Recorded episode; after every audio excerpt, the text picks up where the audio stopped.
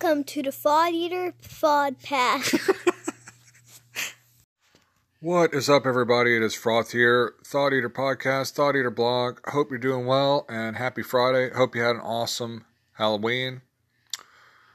I haven't actually had my Halloween yet because I'm recording this Halloween afternoon to make sure that it gets out Friday because I meant for this podcast to be out last Friday but was unable to get it done. So finally getting around to the GM weakness episode, or follow up episode, I should say. A couple of Fridays ago on uh, Five Minute Friday, I talked a little bit about what I consider my greatest GM weakness, and that is procrastination. And I kind of reached out on social media and to a bunch of the other world renowned, highly touted anchorites, RPG anchorites that podcast here on Anchor uh, to ask folks, other GMs, what they consider to be their greatest weakness. And I got a lot of interesting responses, and so now I'm finally putting it all together into a little podcast for you to listen to that I hope you enjoy. I think that self reflection is crucial, not just in gaming, but in life.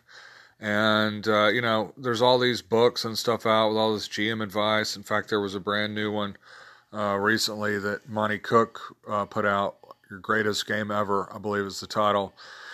So there's all this stuff about, you know, GM tips and everything, tons of books, but always, uh, you know, to me, you learn more by, you know, running your own session and having a terrible session. You, you learn more from that session than you would, you know, reading a book. You know, you can read all the books in the world, uh, but it's no substitute for actual failure and uh, learning from your mistakes. And I just found a lot of people's responses to be really interesting, and uh, I hope you do too. And I think talking about these things, kind of reflecting on uh, your weaknesses or stuff that you can improve on, is a great way to get better. So, that said, I've got a bunch of messages to get to, and I'm going to kind of mix up between uh, messages from anchorites. I'll be reading some of the comments from folks on social media, and we'll see what everybody had to say. But first, I'm going to start with a message I got from Happy Whisk that was talking about uh, my weakness, procrastination. Froth, it's Whisk. I enjoyed listening to your podcast about weakness and procrastination, and it's it's a it's a curious thing, and it's it's a whole subject. So I'm curious to see where you take it for future podcasts when the GMs call in and tell you about their weaknesses I, I just think it's an interesting subject because we could we could get better. We could you have to put the work in, right? The work has to go in if that's what you want. Doesn't sound like it was that important to you, otherwise you would have found a way to break through the procrastination and you would be set up sooner for the game. Cuz I I believe it this way. If it's really important, then for me anyway, then I figure out a way to make it work. If it's not that important, then I'll I'll keep coasting. That is my four cents. Whisk out. Ivy, the Happy Whisk, there needs no introduction, really. Happy Whisk podcast. Um, thanks for the message, and you know, it is a strange thing. I'll be honest as far as just speaking for myself personally, it seems like if you really care about something, you'll be able to easily push through the procrastination. But it's not the case for me. And I got to be honest, I don't know if it is a. Uh, like a low grade depression I have sometimes, or it's just a pattern of behavior that I've fallen into constantly throughout my life. But even with things that I really enjoy and care about or that are pressing and um, there are some moments where I really it's my mind really fights itself uh, to do things and um, I think part of the, the reason I'm able to even kind of continually put this podcast out uh, consistently is by really forcing myself into a schedule. If I did not have a set schedule, um, and and be in a habit of doing it, then there there might be you know long stretches of time where I don't podcast or or do anything or just even uh, you know maybe it just would have st- I would have just stopped. Um, so uh, it, I, I appreciate what you had to say, and I it definitely would it would appear that it it might be a matter of you know whether I care about something that much or not, but it really is something just uh, with the old froth brain that is. Uh, um, like I say, some pattern of behavior or some uh, some mental froth thing going on. But um, but anyway, I'm I'm I'm you know I'm I work to overcome it. I really do. Um, uh, with my new game, I've been definitely working to overcome it, trying to break stuff up, do little bits here and there, and everything. Because there are so many other things in my life that I have to do that you know when I'm done working or I'm done, you know, doing this, that, and the other for my daughter or whatever, it's sometimes hard for me to uh, be motivated to, to, to do other things. Um, and I think that that would be typical for just about anybody. But but anyway, I appreciate the call in. Let's hear from some other anchorites. Let's go with legendary anchorite Colin Green from the Spike Pit podcast. Hey Froth, how you doing? As a GM, I think pacing can be one of the hardest things to get right, something I struggle with. But is it my weakest area? I was considering that, but I think, you know what? The fact that I have not run a game online, my weakness in the realm of technology is a hindrance, and this is something that I've got to crack sooner or later total inability to run a game online. Colin Green there from the Spike Pit podcast, and that is an interesting answer because talking about online gaming being, you know, not being able to run one being a weakness, that's something that couldn't have been a weakness, you know, really even like 20 years ago, you know, that would never have come up. So that's like a modern, a modern weakness. And it's one that there's only one way to fix it too is to is to work at it. Um, i can tell you this. I don't use ha- I, I use roll 20 to to you know to run my online games and i don't use half the doodads and tricks on there i play in a game on fantasy grounds and my god it has got like I, i'm playing a castles and crusades game on there and it's got it's really complex. It's got all the books and everything. You can just, you know, I'm sure once you know the system, you know, Fantasy Grounds, it's easy, but, you know, it's got everything from being able to pull an item from the book just straight onto your sheet to, you know, have this whole section with the party loot that you just click a button and it splits amongst the party. It's got all these different mapping things and layer. I mean, it's, it's, it's, it's, intimidating. Fantasy Grounds is completely intimidating to me. It's not the money. I, I just I don't even want to, you know, have to try to learn it. And that that that's why I ended up with Roll Twenty. You know, for you know, it's free, but then it was also pretty easy to just once I learned to upload a map and it's got the dice roller there.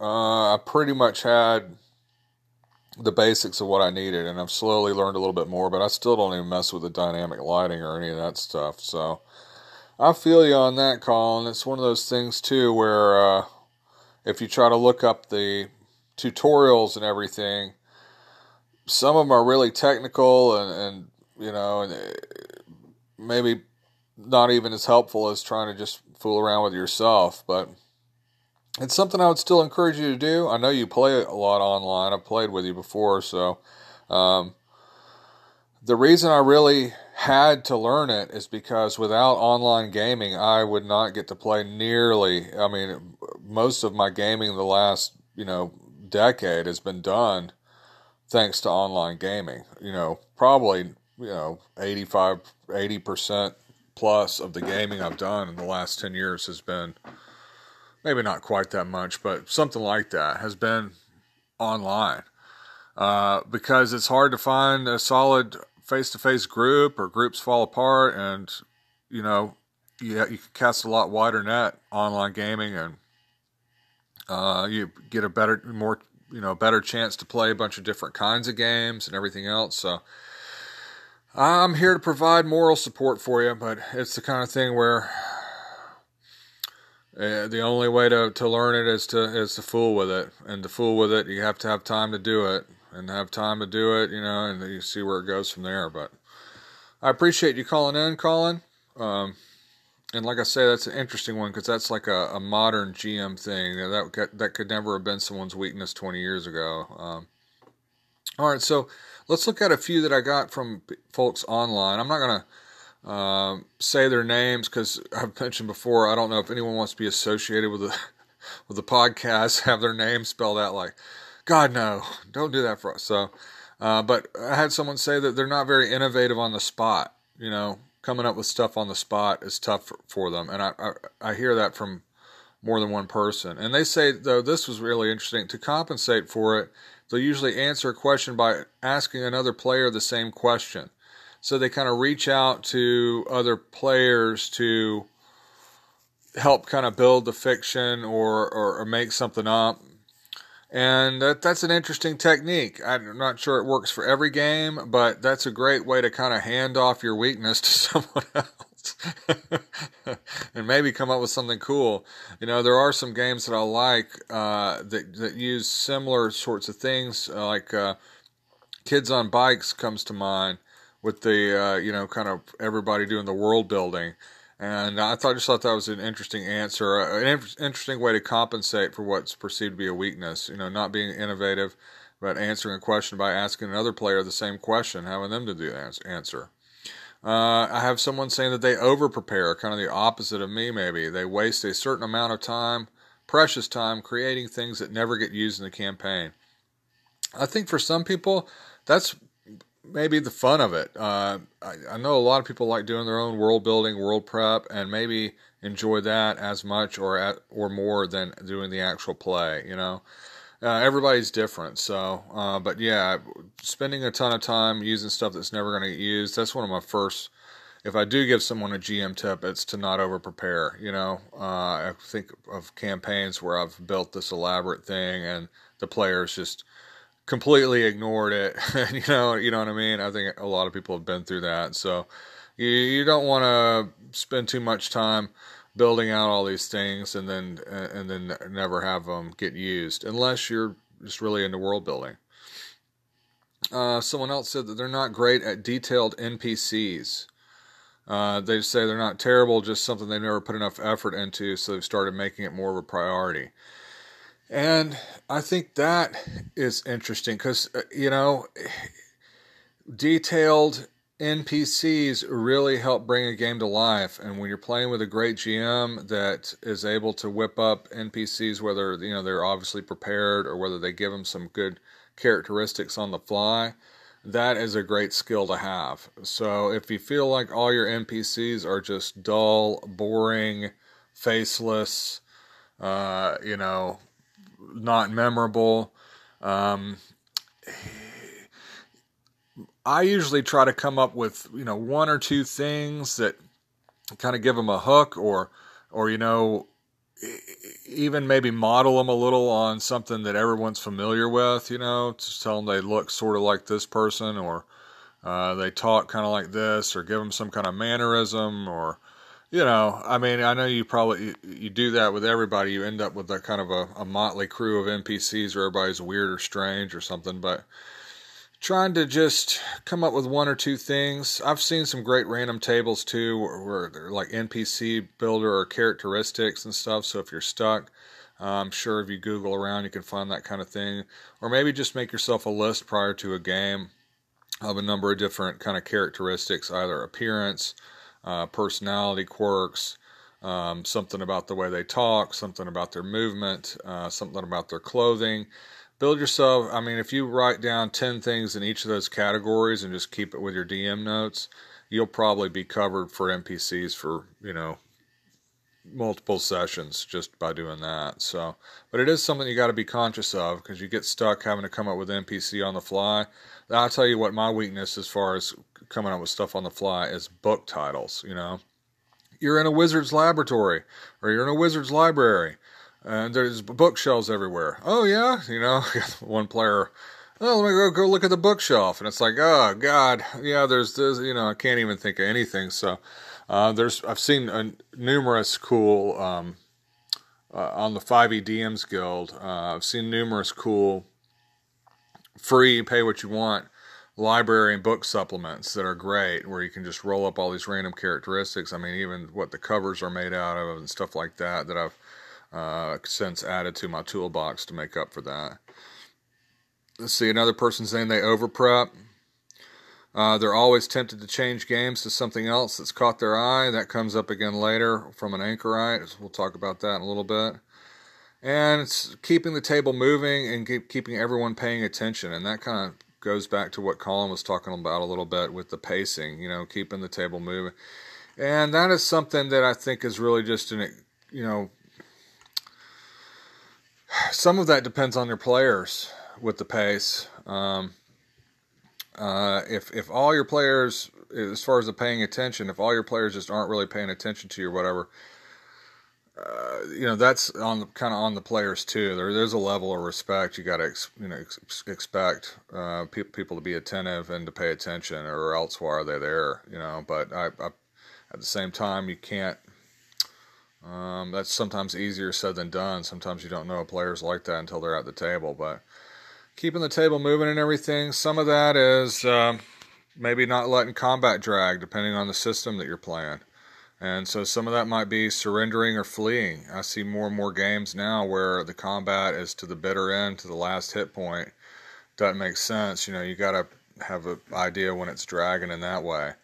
And if it's dragging in other ways and it gets too much, you know, inject something into it or or and I don't know what system this person's playing or can maybe make a better suggestion, but I think keeping the keeping the table moving and stuff is a, it's kind of an art form, but it's a shared art. You know, you, you got to be able to rely on players to help with that kind of thing too, and uh, you got to have a sense when if something's dragging and you can sense it right then and there, step in and do something then. As far as everyone paying attention, you know, I, I put that on the players. They need to be helping out with that. Um, okay, let's get this back to some anchorites. Let's hear from Arfed. Hi, Arfed here. Just responding to your question about GM's greatest weaknesses. Um, I think my biggest problem is getting my point across or giving descriptions. Um, I don't read a lot, so um, I haven't got a, a fancy vocabulary, uh, and you've probably noticed that from my call ins to other people's shows. Um, getting my point across, I think, is the hardest thing. So, with my latest campaign, what I'm doing is I'm going more visual. So, I'm going to use battle maps and um, handouts, or maybe pictures rather than handouts, um, and using the picture sort of approach. So, um, picture paints a thousand words. So, that's how I'm getting around it. Um, hopefully, that's going to be an improvement, and hopefully, the players are going to enjoy the effort I'll put in. Thanks. Darren Green there, aka RFED, aka Rocks Fall, Everyone Dies. And I always find that you express yourself very well in every interaction I've ever had with you, um, RFED. But that being said, being able to be more descriptive is something that a lot of people ended up saying.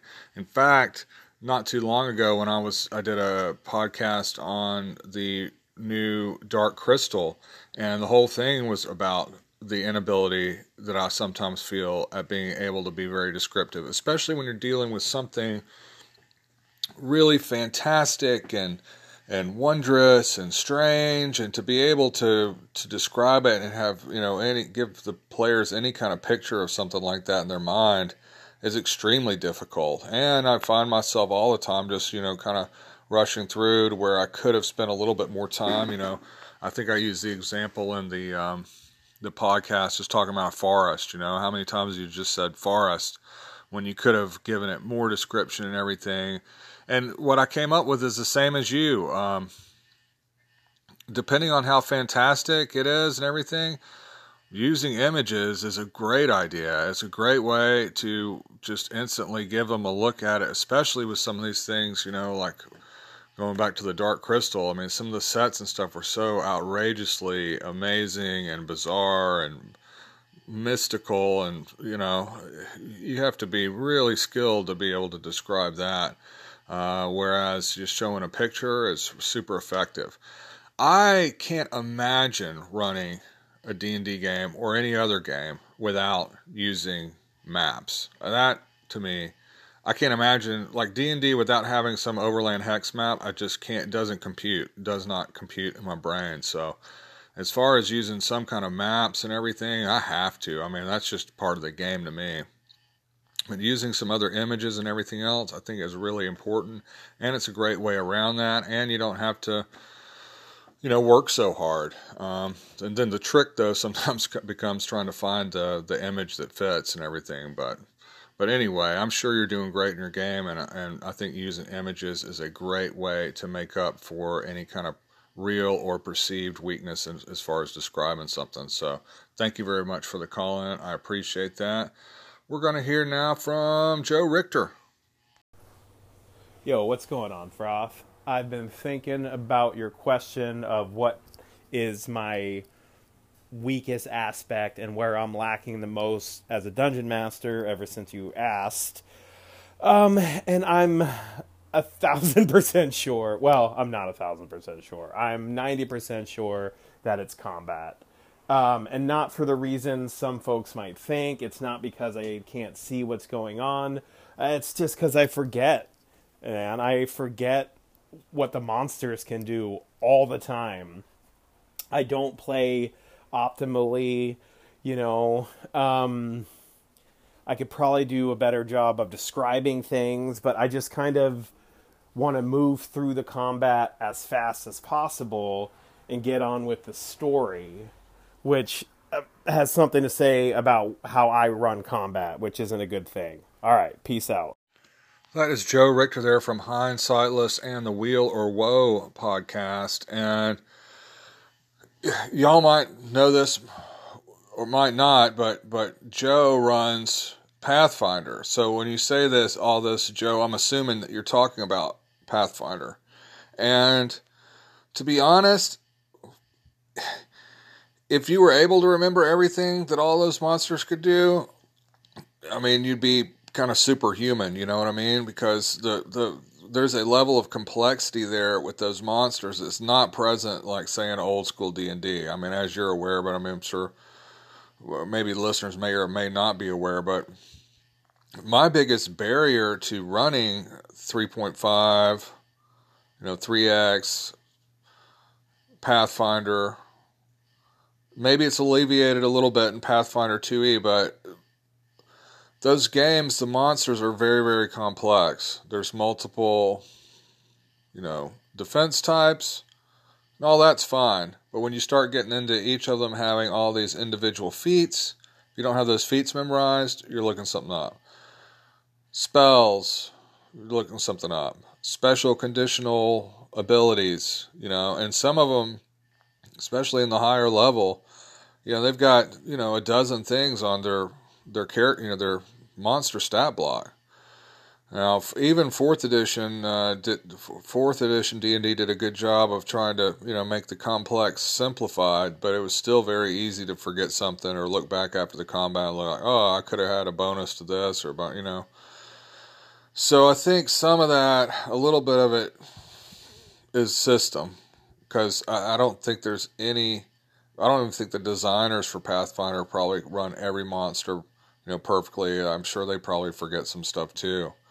So, um, but wanting to kind of breeze through the combat and get to the next thing, I've been there too, where you kind of, it's almost like everything's building up to combat, and then I'm ready to build to the next, you know, ready to move on to the next thing while I'm still in the combat, and and and sometimes it's hard to separate what what what you're feeling as a GM as to what players feel because uh, as a player, you know, you're waiting around for your turn in the combat and and it doesn't seem sometimes it doesn't seem like it's well, it may feel like it's dragging as a GM, you're getting to basically act every turn in some ways where where the player isn't. And so um, you know, they're just getting their occasional moment to shine and everything. So uh, definitely, hmm, there's a balance there because it's come up before. You know, someone else talking about the game feeling like it's dragging, and then, you know, also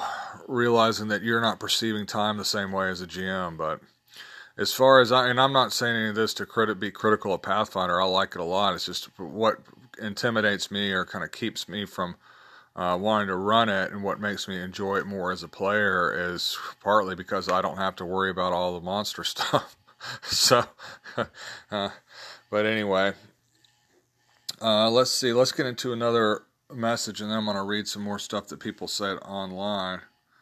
And again, Joe, I appreciate you calling in, but like I said, I don't have an easy solution for you. I don't want to tell you stop running Pathfinder. You know, I know, I know you love it, and I, I like it too. But I just think that they, those monsters are so complex that I think that um, I don't think there's any way to avoid sometimes you know forgetting about some of the effects. Just so many of them, especially depending on the monster.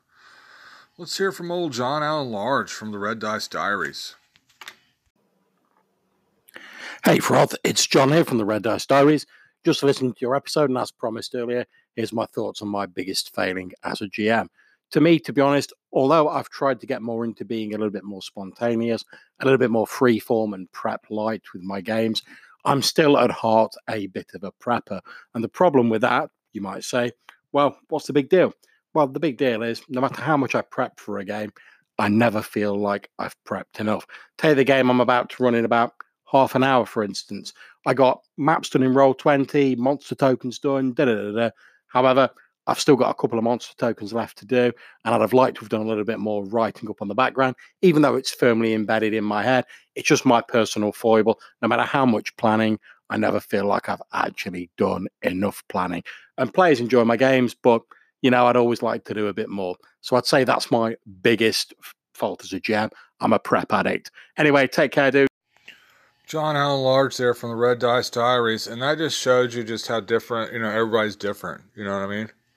Um, to have that feeling of never, you know, have done tons of prep and it not still not being enough, and that's just something that that's not the way my brain works. You know, everybody's brain works differently.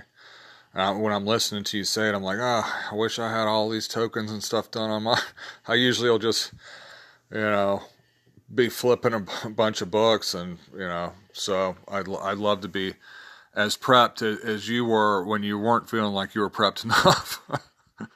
So, uh, but that that's already come up before, where people say they they feel like they've over prepped or not. You know, that that whole line of prep is different for everybody. So it's interesting to hear that come up so many different ways. So thanks for the call in. Uh, and I got another comment on social media saying reading the table. They have their tricks, but it's never been natural. So just kind of being able to read, uh, you know, see where the, the players are at and that kind of thing.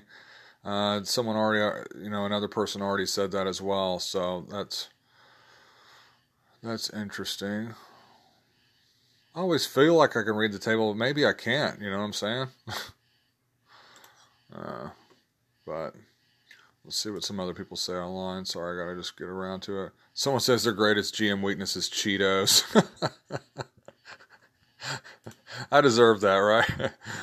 Uh, someone says that their normal GM style is pretty bad at running games for small groups of people unless they have awesome players. Um, they say it's sad because some of their favorite games when they started playing were one on one in a shared campaign setting, and they love that style of game but they have little problem running games with large groups of characters, 12 or more.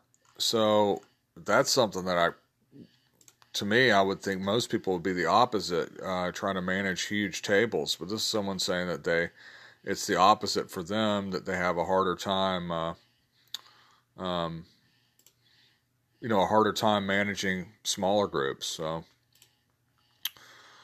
let's see. Let's get to some more messages while I filter, you know, find where I'm at on some of the social media. I got to go to all these different links. Let's hear from Evil Jeff. Hey, Froth. It's Evil Jeff.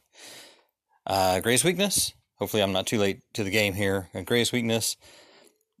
Probably not giving my players the opportunity to look up rules themselves so they can know them and trying to have them all memorized myself. Uh, that's probably what slows down my games the most. Um, some of it is uh, lack of access to the rules occasionally. Um, I could make them easily available in PDF to them. Uh, I just haven't. So, yeah, that's that's probably um, player agency is not the right word to use there, but yeah, I'm not helping my players help me run the game.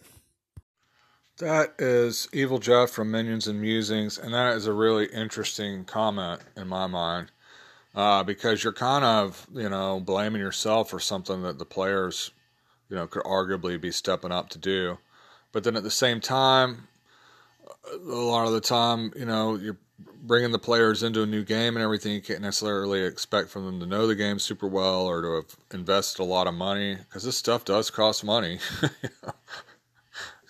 Um, and that's kind of interesting about how much um,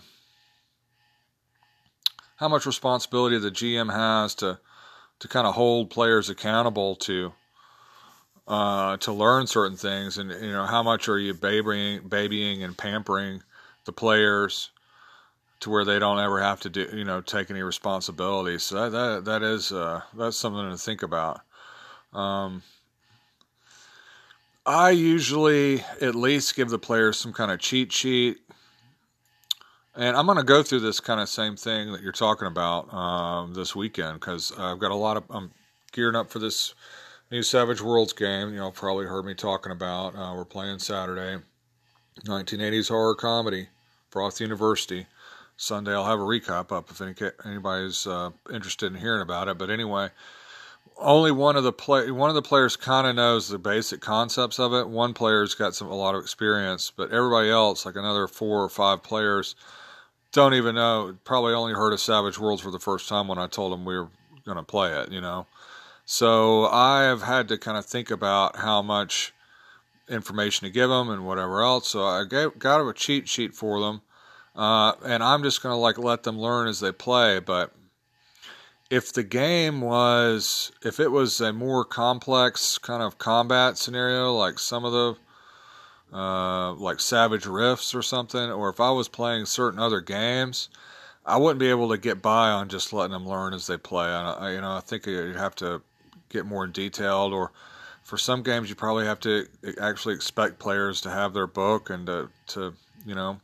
It reminds me of when colin green was doing the you know be a good player sorts of podcasts on Spike Pit podcasts about uh, the expectations for players to know their characters. You know, if you're not going to know the all the rules of the game, you at least expect them to know their characters and what they're capable of. You don't want to be the GM that's like remind them, oh, don't forget you can sneak attack, or you know what I mean, it's little things like that. But so that was an interesting answer there, Jeff. Um, and one that uh, hmm, one that I guess the doesn't have an easy answer, you know, an easy uh, an easy fix. Um, so, all right, so let's see. I, I got some more. Th- some of these ones are from Facebook that I got. I got another person saying coming up with interesting NPCs that they're horrible at voices. I don't, you know.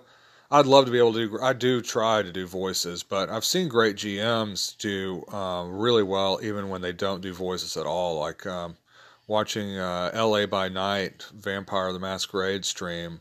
Um, Jason something is the the GM on that. He does a tremendous job, and he's able to convey a lot of personality, even though he doesn't make any attempt to um, to do any you know, you know, strange voices or whatever. But as far as coming up with interesting NPCs, we kind of talked about that already. But I just like pointing out that that's something that that more than one person said. Got someone saying consistency, uh, writing and executing complicated plans, which means their NPCs don't ever do that. Uh, being too rigid finding it hard to just accept changes made by the PCs. often need time to process them and integrate them into the game world. So yeah, that kind of goes along with over if you over prep and everything, or going with these expectations that your you know your world is what it is. Um, that's going to happen. You know, um, players are ne- are always going to. It's never going to go exactly the way you planned it in gaming or in life. So yeah, that's um, and and it's an easy way to not necessarily get your feelings hurt, but to to get frustrated if you really are expecting things to go a certain way in, in a game. Um, commitment. I set up a game, but it's hard to get it going for longer periods of time. It starts to feel very awkward to pester people about planning times ahead. So yeah, that's that's a tough one. That's part of part of that one's just finding a good group, and then I think too, I this comes up again with uh, with a comment from Rob C. Actually, we'll just get right into that before I, I get into talking about keeping games going for a longer amount of time. Let's listen to Rob C. Hey, Froth, it's Rob from Down in a Heap. Man, I've got lots of problems. uh, like you, I'm a big time procrastinator. Um, I don't think I'm the best at describing things, so I don't think uh, the players can visualize uh, the different areas that they're in or NPCs they're encountering. I probably don't convey that with any kind of great vividness. But by far, my biggest weakness is my gamer ADD. I lose interest in campaigns very easily, whether that's because it's like perceived lack of player interest or a new shiny uh, game system or game concept, uh, campaign concept, adventure ideas, setting, um, or just getting bored with player characters in general. It all adds up, and I usually peter out. Rob C., legendary anchorite from the Down in a Heap podcast there, and Rob touched on a ton of stuff we've already been talking about. I mean, covered the the trying to come up with good NPCs. You hear that a lot. Being able to be descriptive. Talked about procrastinating, and then talked about just like this other person commented on keeping a game going and the grass always being greener and and everything. And I, I go through the, you know, I think that's totally normal because in some ways I think it's really normal because there's so many great games out there. I mean, uh I can't imagine being someone that just wants to stick with one game and not nothing else. You know, there are so many good games, so you're always going to have a little push and pull of, of, of wanting to try other things. Um, what happens to me is I always tell myself, I'm just going to do little mini campaigns. I'm just going to do mini campaigns. I know I'm going to be getting this in the mail. I know I want to run this sometime. I'm just going to do this for, few, we'll play this for a few months and we'll move on to something else. I tell myself that over and over, but then I see I have some hardback or some old box set or, or something, and I'm like, no, let's just run this. I want to run this campaign before I die, you know. And so I'll start up like Mask of Nyarlathotep or or something or Night Below recently, and you know, get about a year and a half into it, and it's kind of like, well, we probably got another year and a half of this left, you know. I, I mean, I'm, I'm sure, and you know, I have managed to get through some long term games, uh, some, some year over year games, but I think I'll just be happier keeping it shorter if I can, or breaking it up a little bit. And sometimes that can be hard to do because you get this great idea and you feel like it's gonna last forever, and it just never. I mean, it's rare when you hear these stories. Of these people that have like thirty year plus campaigns running. It's a reason that's a rare thing. I mean, there's so many great games. I think I need to force myself into shorter campaigns. That way, the your weakness becomes a benefit because you're you're guaranteed to be running more and more different kinds. Of, you know, running, getting to try a bunch of different kind of games, and you don't feel this pressure to keep keep it going, uh, keep stuff going. Uh, but it's you also mentioned you know being able to you know perceive what the players are actually thinking and feeling too, and you know maybe sometimes you know rather than make assumptions about what people are thinking, just ask them. You know, I could do a better job of that. You know, like uh, you know instead of just hoping everybody had a good time, try to get some feedback. You know, um, but I mean it, some of it depends on the person's game group, how long they've been playing together, and everything else. So looking at a few more, uh, thanks again for the call in, Rob. Looking at some more other things that people are saying. Working through a downturn of creativity when it seems like there are no new thoughts or stories or things they think the players will enjoy. Basically, continuing game when the suck strikes. And I think that goes back to what we're talking about, breaking it up. Uh, don't ever allow it to get to the suck by maybe maybe working on some um, you know, on keeping the you know mini campaigns of some kind. I don't know. Um, it seems like some people are, are forcing the game to go longer than maybe it should. Um, here's someone saying that they feel they're growing into a pretty well rounded GM, but they struggle with pre session anxiety. It's easy to psych themselves out and overthink things. But by starting fresh and staying true to the fundamentals, I always find myself in the groove. And I know this person isn't alone with the pre session anxiety. I've heard other anchorites um, mention that and stuff before.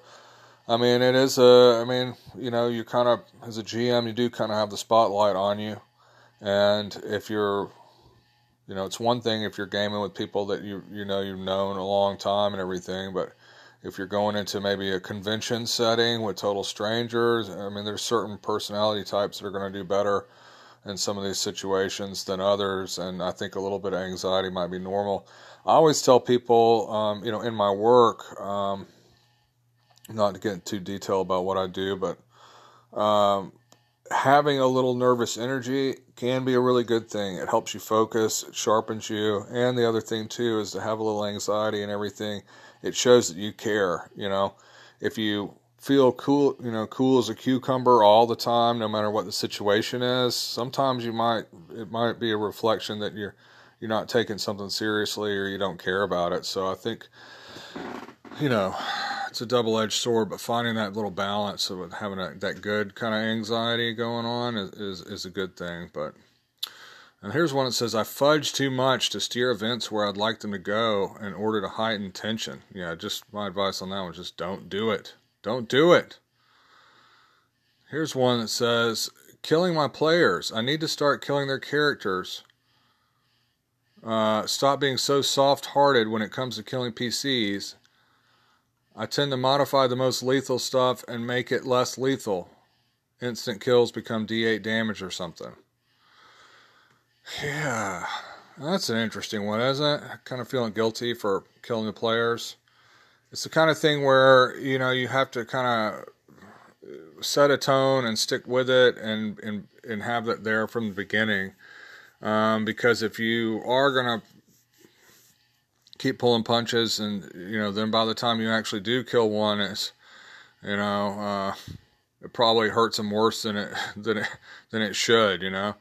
Um, but at the same time, you do want player choice and everything to matter, and you don't want it to, you know, you're not going to have many players at your table very long if you're just known as just a constant killer DM. Um, I guess the simplest way to say it is, you know, it's never too late to change, but you know, have real consequences for player actions depending on what, what system you're using. Certainly, most OSR systems, the player should have an expectation that it's possible for them to die. So you might be doing that thing where we we assume what some people are feeling, and we kind of project our own thoughts on them. When in reality, if they get killed, they're totally cool and they're rolling up a character five minutes later. So. But that is an interesting um, uh, thing to cite as a weakness, you know, kind of being hesitant to hurt or kill the players. I mean, nobody, I mean, I, nobody should just relish it and, you know, thrill in killing the players, but if you add a little humor to it and then make it uh, the result of the con- not, you know, of the consequences of their play, uh, then I think most players can live with it. All right, let's hear from Jason. Hey, Jason here from Nerds RPG Variety Cast. So, I mean, I procrastinate too, but my biggest problem would definitely be my lack of creativity or lack of spontaneity.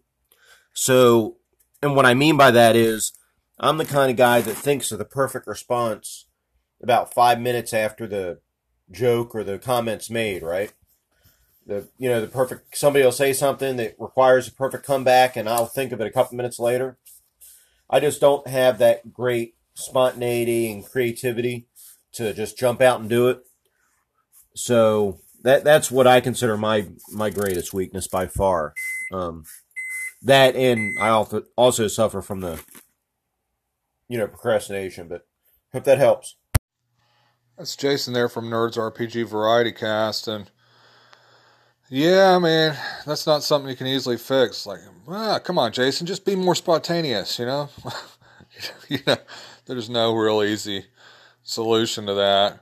I guess you know you can always just try to draw from, and I'm sure I know you do. I'm sure you do draw from other media or you know if a situation reminds you of something. There's no shame in in pulling in something from a a show or a movie or a one liner or something like that. If if it's not you know if it's not coming to you naturally on your own, then then um, utilizing something you know that maybe fits the situation that you've seen somewhere else. Um, and I think sometimes too, sometimes you think about stuff after because you maybe rush a situation. You know, um, I've talked about one time, uh, one session I had uh, the night below thing recently where I was. It was a really good session, and part of the reason was because I did not rush anything. I did not try to get them from point A to point B. I didn't try to hurry them through an interaction with an NPC, and the, it ended up the whole session kind of took a left turn and ended up doing this whole you know little side thing that nobody could have seen coming prior to, and and part of that was um, it was not necessarily I was kind of being spontaneous in the sense that I, I, I didn't try to keep plowing ahead or forcing through a situation when it presented itself. I just kind of just slowed down and let it play itself out, and it, something really special happened. So maybe maybe um, the pace there is, is something that that can help with that. Um, let's see some other, other, and appreciate you calling in, um, as always. Got another person saying prep. They're good at improvising, but they're bad at pre-planning. They like being low prep, but they often feel unsettled. They don't have a good pre-session checklist or something. Yeah, it's a it's a balance there. I think to try to come up with you know to know. I was thinking about this today. Of people running these con games where they say it's four hours. You know, and like how do you know it's going to be exactly four hours? You know, without having play tested it or whatever. You know, was thinking about certain Call of Cthulhu scenarios that I've run where it can take one group a full session and then another group, you know, an hour and a half. You know, it's sometimes it's it's kind of hard to. Uh, and maybe having a session checklist or something like that, like this person mentioned, is a good idea. Or or having a couple of planned things and then a few things on the side. You know, depending on if, if you're having to fill a set amount of time or whatever. But um, I'd say if you're good at improvising and not as good at the pre-planning type of prep, that uh, you're still winning. I have another person saying narration. Uh, I have a feeling that's got to probably do with the description and everything else too. Lack of patience for players who have come from other games and struggle to adapt. Yeah, being patient, that's a huge part of being a GM. That's just something you just gotta, um, you, get, you know, comes with time, I guess, or, um, or if you got players that just don't fit, sometimes you gotta just let it go. You know, that goes back to the online gaming. You know, the great thing about online gaming is it's an infinite amount of players to draw from. Sometimes I'll hear people talk about, you know, how a game's not going well down at the game shop or whatever, and they got a problem player in a situation that like that, and it's a lot harder to kind of get rid of someone. Sometimes you get stuck with it, and you just have to adjust your personalities or quit yourself uh, if you have a personality conflict. But um, online gaming, you don't have as many issues with that. Someone saying they're they're okay at improvising, but wish they were better at it. Um, and doing detailed descriptions that comes up a lot. You know, a lot of people with NPC issues, and a lot of people with detailed descriptions. And I think going back to what RFED said about using some visual representations is a great, easy way to overcome that. And other ways is just to be more deliberate at it. You know, don't just say it's a forest start talking about the branches, the light and the darkness, the sounds, the smells, and, and everything else. And before you know it, you've, you've painted a picture. Another person saying improvisation is tough. Every GM has to be able to do it when it works and the players feel in control. It's great, but too often I have the best ideas on the way home after the session, and that goes back to what what Jason said. Uh, I should have done this instead. It's like getting into a schoolyard insult, insult battle and coming up with all the best lines after. So, yeah, I mean, you're never going to be perfect.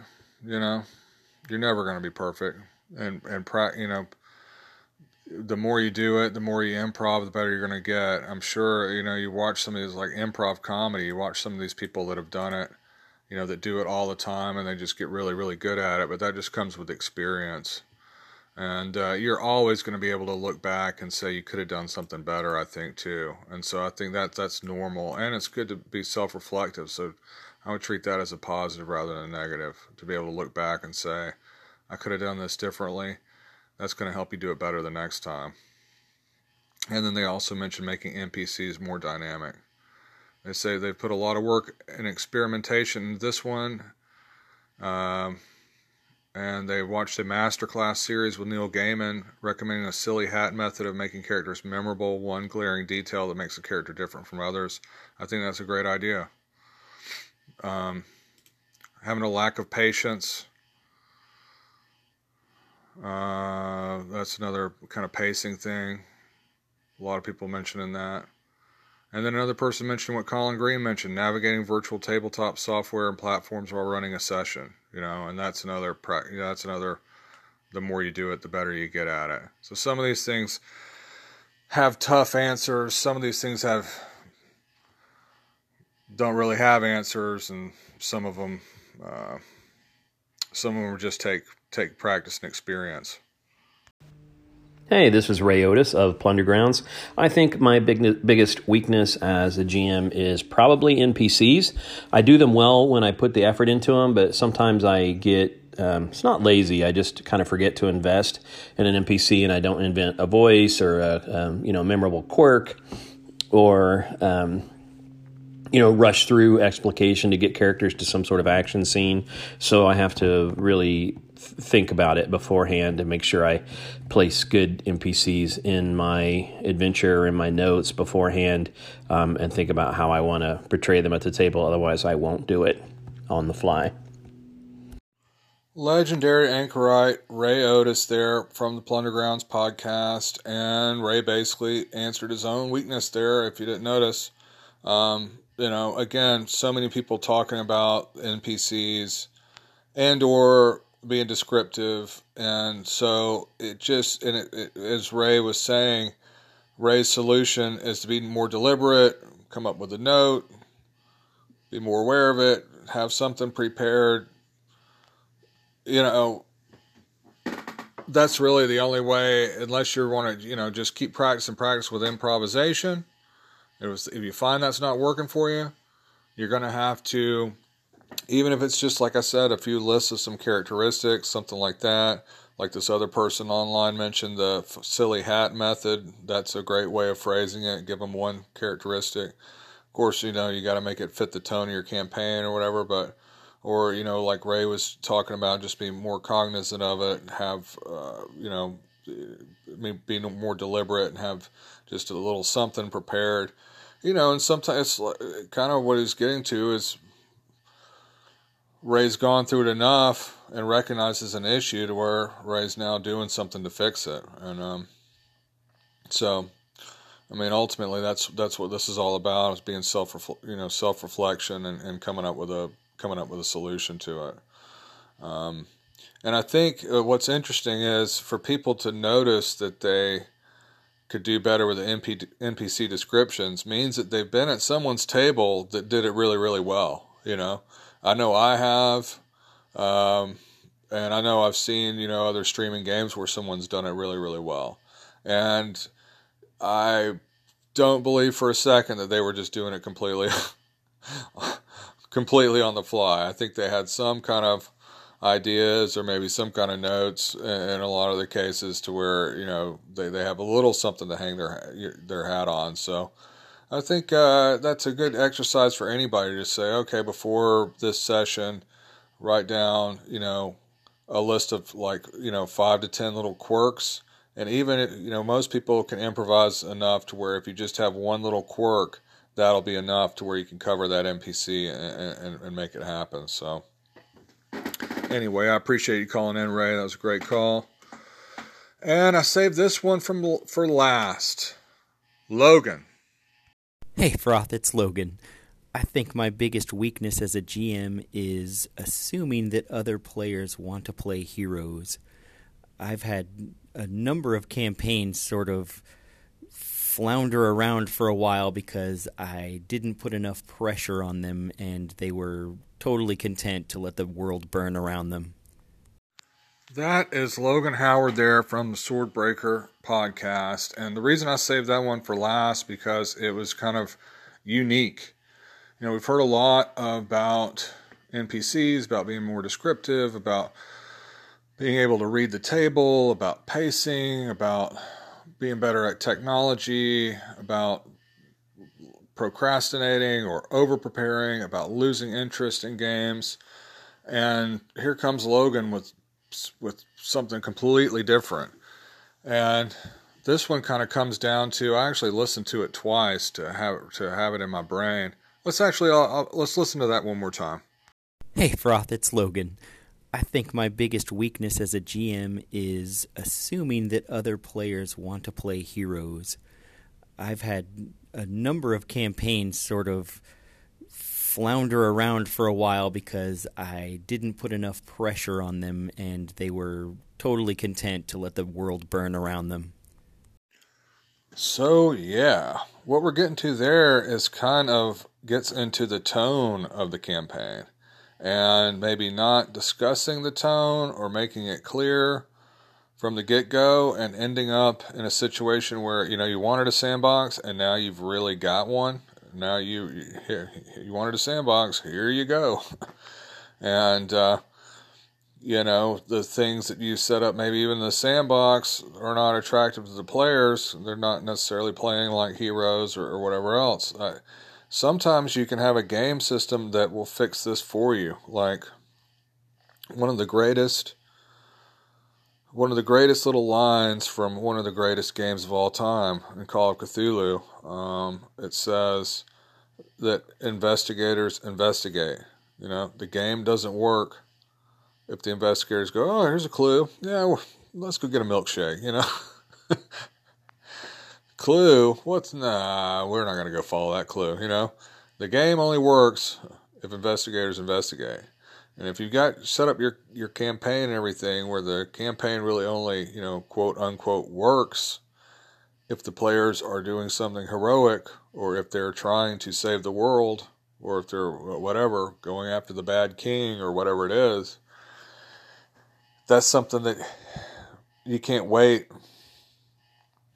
You know, you can't wait until you're deep in the campaign to to um, to try to enforce because by that time then they feel like you're taking their their their free will and their motivations and their you know uh, what's the right word for it? Taking their um, uh, taking their um, gosh pulling a real froth on you here. Anyway y'all get what i'm saying their agency. That's what it is. Taking away their player agency. If you get you know too far in the campaign you're like uh, guys okay you know you really need to go after the king. That's the way this is all set up. So that's something that the only way i can see the only way i can really see fixing that is to have some kind of even if it's just a minor but to have some kind of tone set at the beginning and say look you know the way this is set up you know you can play anti-heroes or whatever but you know, the world is getting swallowed by darkness and it needs heroes to take care of it. So y'all can do whatever you want in the world, but the thrust of this needs to be y'all trying to take, you know. And if you don't do that, then you shouldn't be surprised when a player doesn't really care about every single in and out that happens. Oh, you know, this town's burning, you know, or oh, that town got sacked. Oh, the people are being tortured. Oh, okay. Well, but I really wanted to go after this magic sword that you mentioned, you know. so um, I think that's a thing that um, you can't assume what the players are going to do. You know, you don't, you can't assume how they're going to react, and sometimes, even though you want to fight it, and maybe it feels like you're railroading. If you, I, I don't think it's railroading to set the tone of the campaign or to say, look, you know, the the whole thrust of this campaign is going to be heroic, or the thrust of this campaign is going to be Um, you know, and, you know another game that, that this made me think about when you're talking was is Star Wars. You know, because the old D6 Star Wars.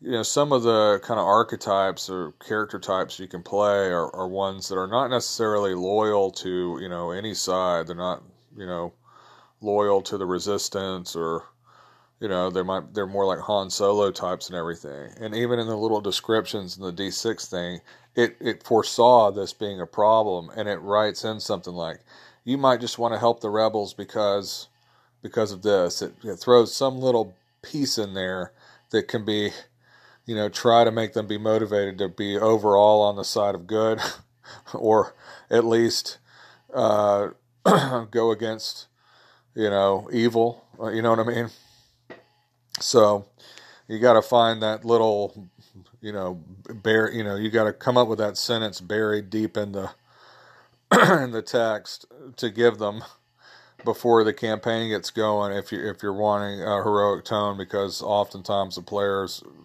left to their own devices are not going to play like heroes, much like people in real life. You know, so anyway, I thought that was a really interesting um, answer there from Logan. So thanks for calling in with that.